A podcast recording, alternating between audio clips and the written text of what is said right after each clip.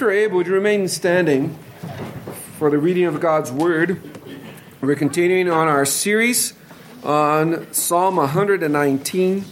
We are at verse 113. There are not very many chapters of the Bible that you can say turn to verse 113. This is the samekh section of uh, Psalm 119, which means that every verse in Hebrew starts with that letter uh, there. So this is the word of our Lord, Psalm 119, verse 113.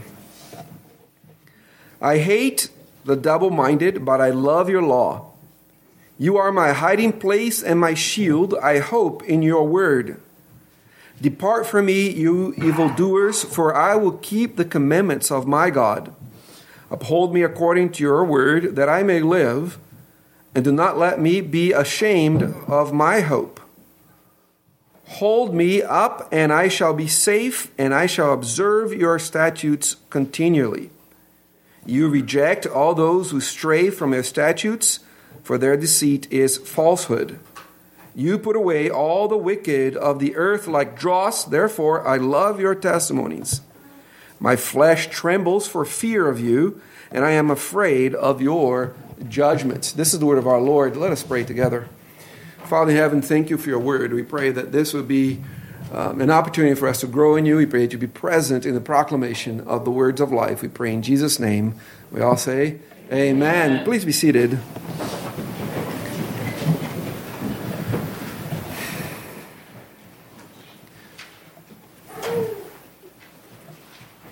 This is one of the first series in which we actually have stuck to the schedule of preaching very closely. Uh, we've committed to one stanza every Lord's Day morning and every Lord's Day afternoon, and we are uh, doing that. And Lord willing, we'll finish that on the first Sunday of December, at which time we'll start a three part series on the songs of Christmas. And I don't mean, you know, hymns 193 through 200 and whatever in our hymnal. Uh, but the, the songs that were sung around the birth of John the Baptist and, and Jesus. But that's for December, for the three Sundays following uh, the last uh, section of Psalm 119. For today, we look at the samekh portion of Psalm 119. And even though the word is not found here in this section, this section is about idolatry. This is what the Lord is speaking to us here today. This is the psalmist's meditation on, meditation on how to fight against idolatry eh, in, in his own heart and in our heart. Let me ask you this any idolaters here today? All of us are struggling with idolatry. Now, we could accurately say that idolatry is the basic sin in the Bible. Even pride flows out of an idolatrous heart. Uh, people tend to quote Calvin as saying that uh, the human heart is a factory of idols. That's not what, quite what he said, but the sentiment is there that we're able to produce all kinds of idols. Now, you might ask, where do we see idolatry in this stanza? It is in the concept of double mindedness that we find in verse 113 that guides us through the rest of the passage. To be double minded is to be ambiguous on the to be on the fence, to be conflicted about the very first commandment don't have other gods before me. So, uh, the psalmist, as he meditates on God's word, is reflecting especially on how the word of God helps him battle idolatry. He never uses the word, but I think you see the idea that the idea is here as we work our way through these uh, eight verses this morning. And as we begin, it is important that we make clear that idolatry is a sin that we all contend with. Every last one of you here in this room struggle at times with the sin of idolatry. You, you may not think that that's the case because most of us have never set up a statue of another God to which we bow down before it. Many of us have never pursued another religion Many of, you, of us here have, were grown in the church and remain in the church all their lives. We've never turned our backs on the Bible. We've never discounted Jesus. We have never denied the gospel. But even if we haven't done these things, we still struggle with idolatry. When we find our deepest satisfaction in someone, something, anything else but God, we become idolaters. And we all struggle with that. We are double minded, to use the language of the psalmist. And in this stanza, the psalmist has some words of counsel for us as we fight the battle, the battle that is fought and lost sometimes, and the battle that's fought and won most of the times if we are following the Lord Jesus Christ.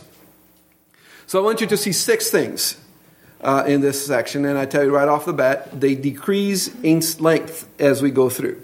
So don't time the first one and think, oh no, we're going to be here for a while. No, each point is smaller than the previous one, so don't don't be don't don't worry. You know, be happy, as the song as the song says. So six things that this particular stanza teaches us about the fight against idolatry that we all face and what we all should face in our lives. The first one is this a whole person, that is, a body and soul devotion to God and His Word, protects us from idolatry. Look at what he says in verse 113 I hate the double minded, but I love your law. The psalmist is telling us that whole person devotion, body and soul, to God and loyalty to His Word is the mindset and the heart aspiration of the believer. I hate the double minded. That's what the author says. That's our attitude, our whole person's desire and dedication to God and His Word. Now, the term double minded is a term for religious, religious inconsistency. It is a term that indicates a divided loyalty in relation to God. There, there is a number of passages in the Old Testament that illustrate that, but the best one, I think, is in 1 Kings chapter 18. And you know what's going on there in 1 Kings chapter 18. Uh, Elijah is coming before the prophets of Baal. You remember the whole story. And uh, he challenges them, uh, and uh, so they build an altar. There's 400 plus prophets of Baal. They, they start. Um, dancing before their God, asking Baal to shoot down fire to consume the offering. By noon, things are not looking good, so they start cutting themselves because there's this innate idea that in order to please God, blood is necessary. So even the prophets of Baal kind of understand that. Nothing happens. Elijah makes fun of them, like every as a good reformed preacher. Uh, does and says, "Hey, is your God in the bathroom? Is that why He's not answering to your to your prayers? Is He taking a nap? Is that why He's not answering to your prayers?" And then they finally give up, and it's Elijah's turn, and he says, "Okay, let's make things more interesting. I want you to dig a pit around it. Let's pour water in it. Let's pour water over the sacrifices and the altar to make it more challenging." And then he, before he does anything, he confronts God's people. So as he prepares to defeat the prophets of Baal, as he, prepare, as, as he prepares to show that God is God and Baal is not, he says to the people of God the following in 1 Kings 18, verse 21. Elijah come to all the people and said, How long will you falter between two opinions? The idea is, how long are you going to shift between one, one foot and the other? How long are you going to stand on two sides and try to be some on this side and some of this side. If the Lord is God, Elijah says, follow him. But if Baal, follow him.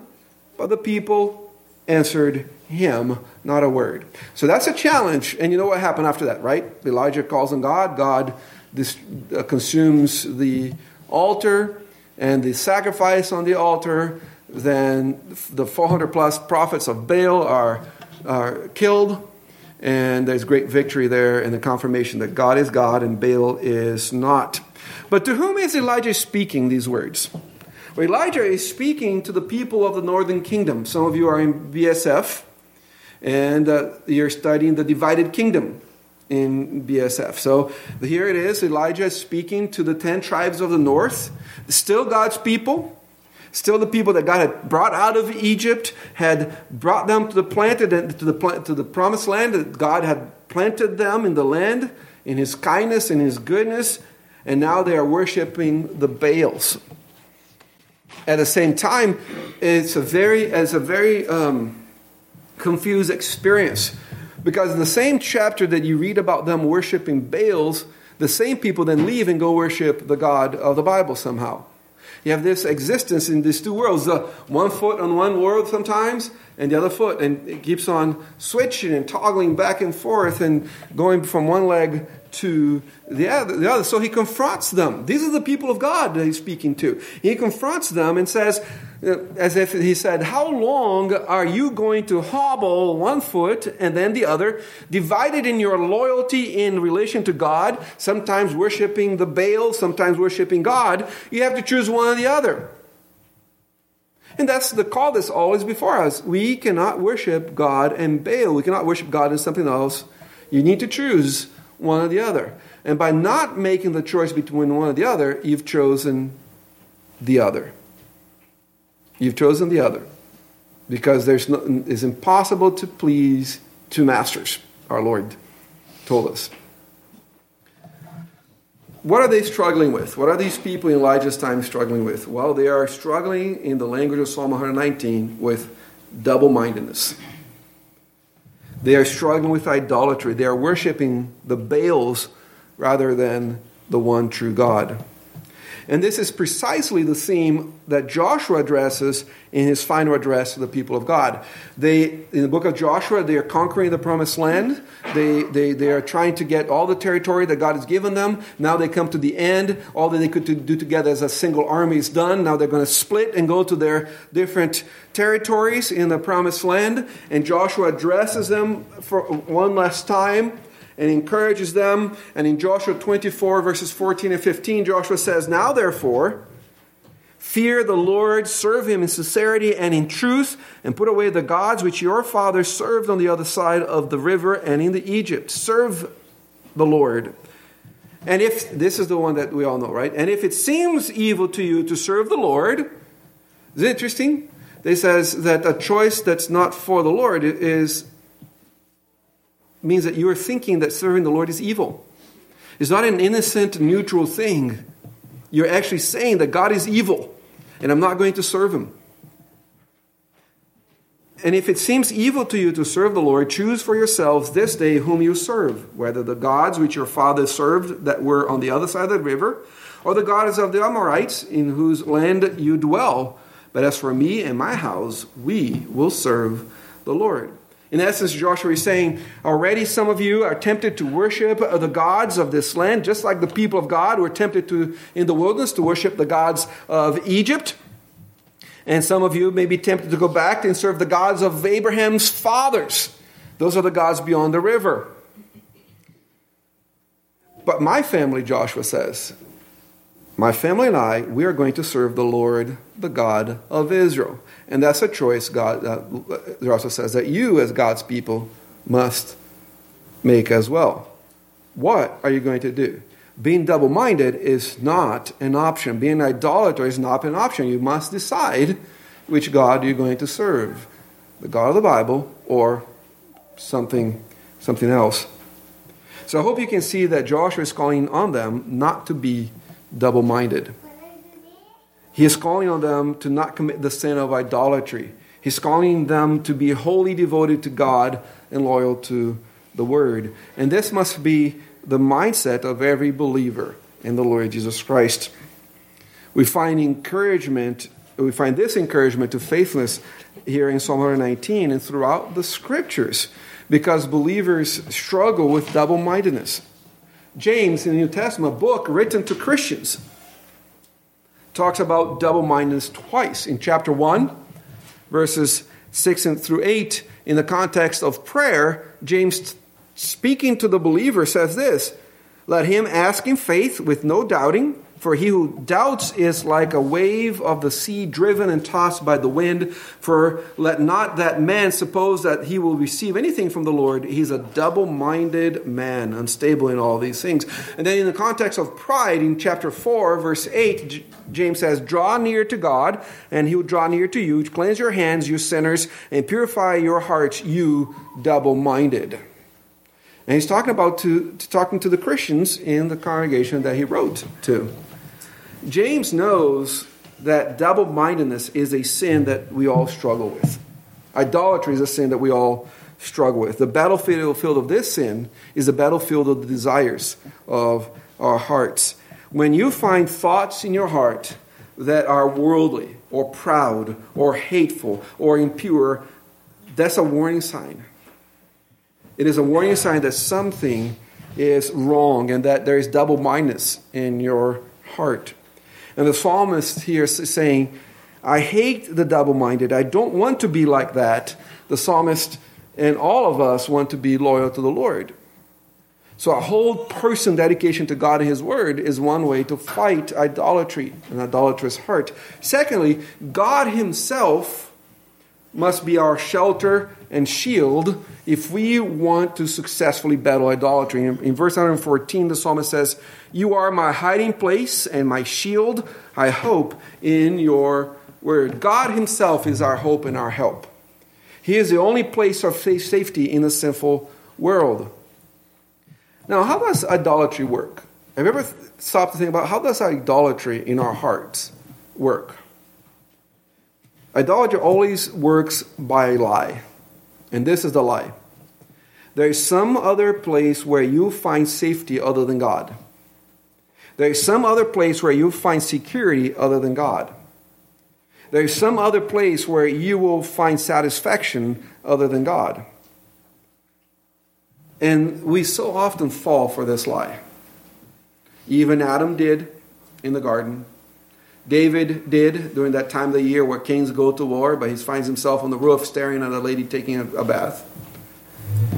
Peter had this struggle as he stands there in the courtyard as Jesus is being mocked and tried, and he denies Christ, even though the Lord had warned him about that. We all struggle with that. So, so let's take an example so we can make it more, more clear. Let's, let's take an example of loneliness. Someone thinks, I'm so lonely. And that desire for companionship can be overpowering to the point that the person becomes willing to do what God said to, to do, not to do, in order to find a relief for that loneliness. And when that happens, that person has fallen into idolatry. When we are willing to do something that God told us not to do in order to fulfill the desire of our heart, then we've fallen into idolatry. At that time, the lonely person is saying, Lord, you can't be my shield. You can't be my stay. You can't be my help. You can't be my hope. I can only find that somewhere else, even though you told me that I should not seek it there. That's how idolatry works. It is so important for us to understand what the psalmist is saying here. God Himself is our shelter and our shield, our help and our hope, and the only place of safety in this sinful world. When we look to anything, to anyone else, to alleviate the loneliness or to fulfill any other desires, to satisfy our longing, then it will fail us and we'll have fallen into idolatry. The lie always fails. It failed for even Adam, it failed for David, it failed for Peter. But our Lord is gracious. All, in all those three examples, what did God do to them and for them? God restored them all to Himself. And that's why God is always our hope and always our help. Thirdly, as we battle idolatry in our hearts, as, as, we, as we endeavor to not be double minded by God's grace, pay attention to the company you keep in the fight against idolatry. Pay attention in the company you keep in the fight against idolatry. In verse 115, it says, Depart from me, you evildoers, for I will keep the commandments of my God. When we enter in intimate relationships with those that are worldly, those whose hearts are not with God and for God, those who are wicked, we work our own ruin in those relationships. What does the apostle say, quoting another writer in 1 Corinthians 15? Remember what he says there? He says in verse 33 Evil company corrupts good habits. When you place yourself in a company characterized by idolatry, don't be surprised if you're influenced by that company. It is so important for us to understand that who we, unite with, who we decide to fight the fight with, who we decide to walk with in this world will have a great impact on the fight against idolatry. I'm so glad that the Lord has given me a wife and friends that can walk with me in the fight against idolatry. Godly wife, godly friends, a godly family that walk with me and help me fight against idolatry. I, could, I couldn't do them.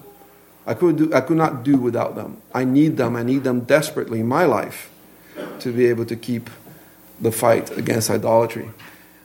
I, I truly cannot do without them. But were I in the steady companionship of idolaters, I would most certainly fall. And we need to understand that of each one of us. That's true of each one of us. So, who are your closest relationships? Who are your most intimate relationships? Who are the people that you enjoy the most? Are they faithful followers of Jesus Christ? Or do you think, man, those, those church people are so boring, I don't want anything to do with them? The problem might be with you. The problem might be with the desires of your heart. The problem may be with the things that attract you. That you might be so enamored with this world that instead of what the, the, the, psalm, the, the song says, instead of this world growing strangely dim, it is Christ who is growing strangely dim in your heart. And the psalmist reminds us of that. He says, Depart from me, evildoers, workers of iniquity. I want to keep the commandments of God. I'm not going to make my home with you. I'm not going to feel at home with you. And it's not that he's cut himself from sinners, because to do that, you have to leave this world. Right? But he's saying, the place of belonging, the place of companionship, the place of my deep relationships are going to be with people who love God. People who have determined to be loyal to God, people who have, have that same aspiration for whole person, body and soul devotion to God and loyalty to His Word that I want to have. He says that because when we join in friendship with the worldly and the wicked, we work out our own ruin. It is a poison that you're taking, hoping that somehow you're going to get better that your heart's going to feel better, that you're going to grow somehow. Fourthly, the psalmist says that God, His promises, and His word are our strength in fighting against idolatry. In verse 116, he says, Uphold me according to your word, that I may live, and do not let me be ashamed of my hope. And then in 117, Hold me up, and I shall be safe, and I shall observe your statutes continually. The psalmist focuses on the promise of God to him. Promises like, I'll never leave you, I'll never forsake you, I'll be your God, and you're going to be my people, I will always be faithful to you. Promises that God has made to all of us in Jesus Christ. And he focuses on God's word. He says, I have regard for your statutes continually. But then there's an emphasis on depending upon God himself. He says, Hold me up, and I shall be safe. And this is so important for us to understand. In the fight against idolatry, we must ultimately depend upon God Himself, upon God's own promise, upon God's own word. To put in other words, the greatest weapon that we have in the fight against idolatry is God Himself. To be with Him, to know Him, to delight in Him, to treasure Him, to commune with Him, to be under His Word, to dwell on His precious promises, to believe those promises, to rehearse those promises to ourselves because if God is not attracted to us, we are going to go seek some other God. And that's why we need to be under the word week after week after week after week because we get to Monday and we already forgot the promises we heard about on Sunday. And you could have forgotten promises that you've heard already last Sunday. You need to be reminded of it today. And we need to be together week after week after week after week under that word, believing that word, rehearing that word, memorizing the word, rehearsing that word back to ourselves, studying that word, reading it more, rehearing it more, because God, in His promise and in His word, is the hope and the stay of the believer and our strength against falling into idolatry. You can never hear the word of God enough. If you, if you think that you can, then you're already on the way to lose the battle. You cannot need the Word of God enough. You cannot need in, in being the fellowship of God's people enough. You know, I put my hour in, good to go, fellowshipped, box checked, on to the next thing. That's a double minded heart. That's an idolatrous heart speaking when you think that way.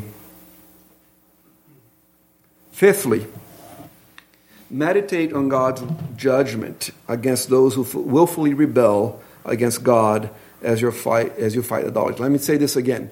Meditate on God's judgment against those who willfully rebel against God as you fight idolatry.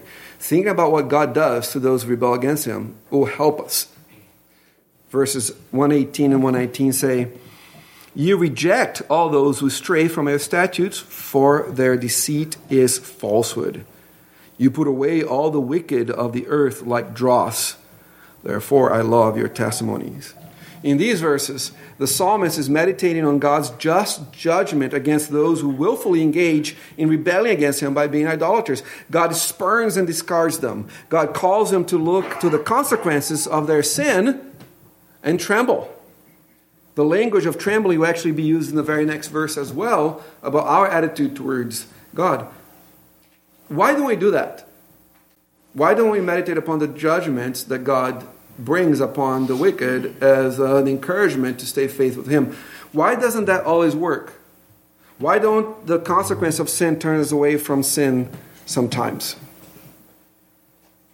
We all have seen the ruinous consequences for sinful decisions in the lives of individuals and families. We've seen that. Every one of us has seen what sin does in people's lives. Every one of us, uh, a lot of us have experienced what sin does in our own lives. Why is that not enough? The judgment that God brings, why is that enough for us to keep on going and to remain faithful to Him and to refuse to be double minded?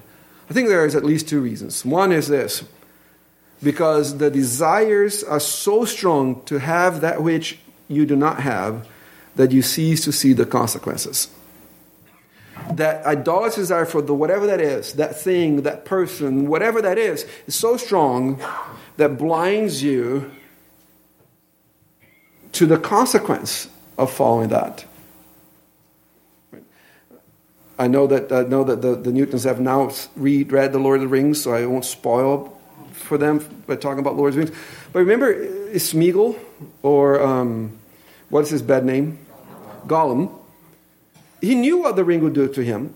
He knew the bad consequences, but he desired so much that that blinded him for any of the consequences that were so evident to him. And that's what we're doing when we don't allow God's righteous judgments to help us in the fight for idolatry. Secondly, the judgments don't speak to us because we always, we often think, oh, but that, that won't happen to me. That happened to them, but won't happen to me. But the same God that opened up the ground and consumed Korah's entire family, plus all the leaders around them, with fire from heaven and from hell, is the God that we serve today. The same God that closed the Red Sea upon the armies of Egypt is the God that we serve today. The same God that made Nebuchadnezzar behave like an animal for seven years, the most powerful king on earth at the time, behaved like an animal for seven years, is the God that we serve today.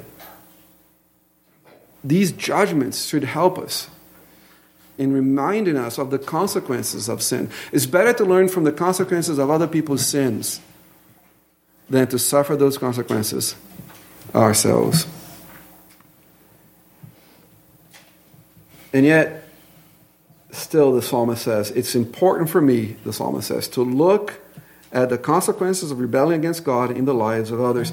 And the Bible is filled with it, and our own experiences are filled with it. It is important for us to, from time to time, to just look at that.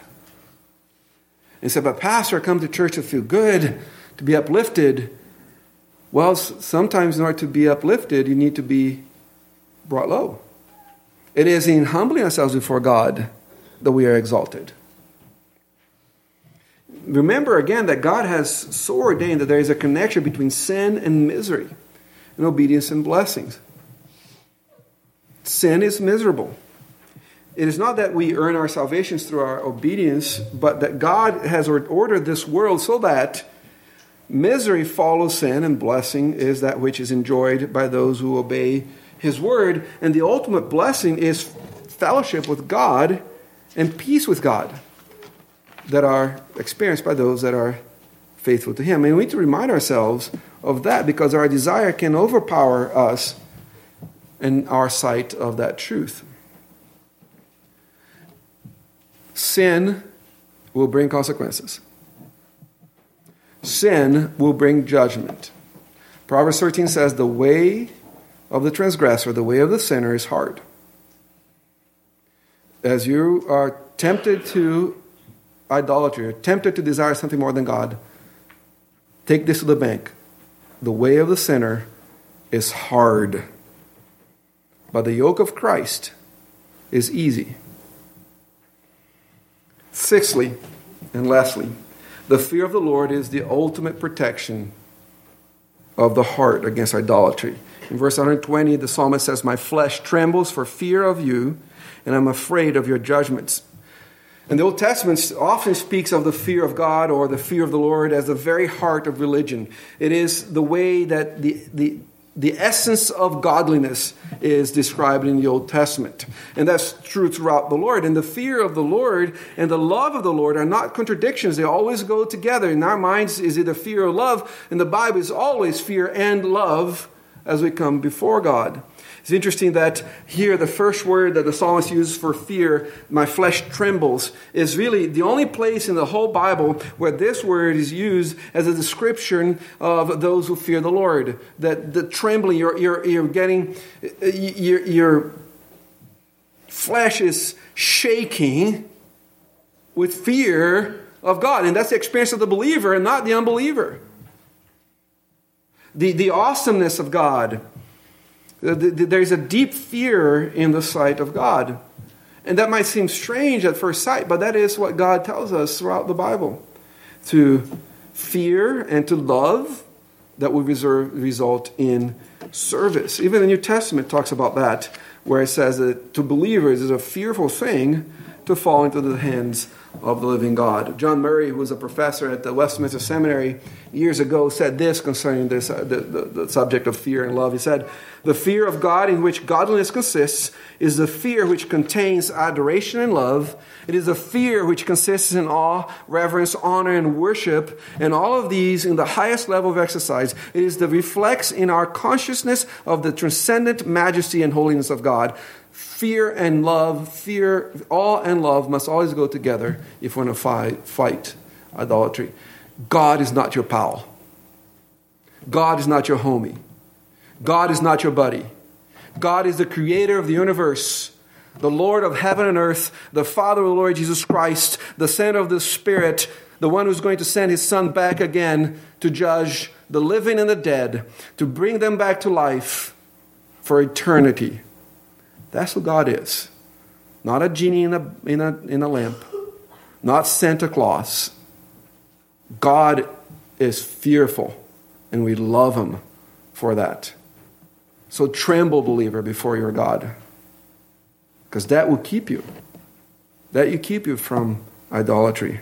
When you see God as your Father and you love Him and you understand that God is the Lord and you reverence Him and you hold Him in awe, only then is the heart ready to take on both the assaults of the world and the flesh and the devil to tempt us to double mindedness. The psalmist reminds that, that that's a really bad world out there, but it's even a worse world right here. And apart from knowing the, the God that this psalmist knows, there is no hope for us. But, Christian, rejoice. For your hope in life and in death is in the God of heaven who sent his Son, Jesus Christ, to pay for the penalty of your sins. And now, in this life and in life forever, you have fellowship with your Father. Let us pray together. Father, thank you for your word. We thank you for these serious warnings. We pray that you help us not to be double minded, but to be so in love with you, to fear you properly, that we will not be tempted by the attractions of this world that is indeed growing strangely dim for those that follow Christ. Father, we are tired of living in a fallen world. We're tired of death. We're tired of struggles. We're tired of attacks from Satan and the world and from our own heart. So we pray that uh, you would come, that the Lord Jesus would come quickly. Meanwhile, give us strength to occupy while you don't return. We pray these things in Jesus' name. Amen.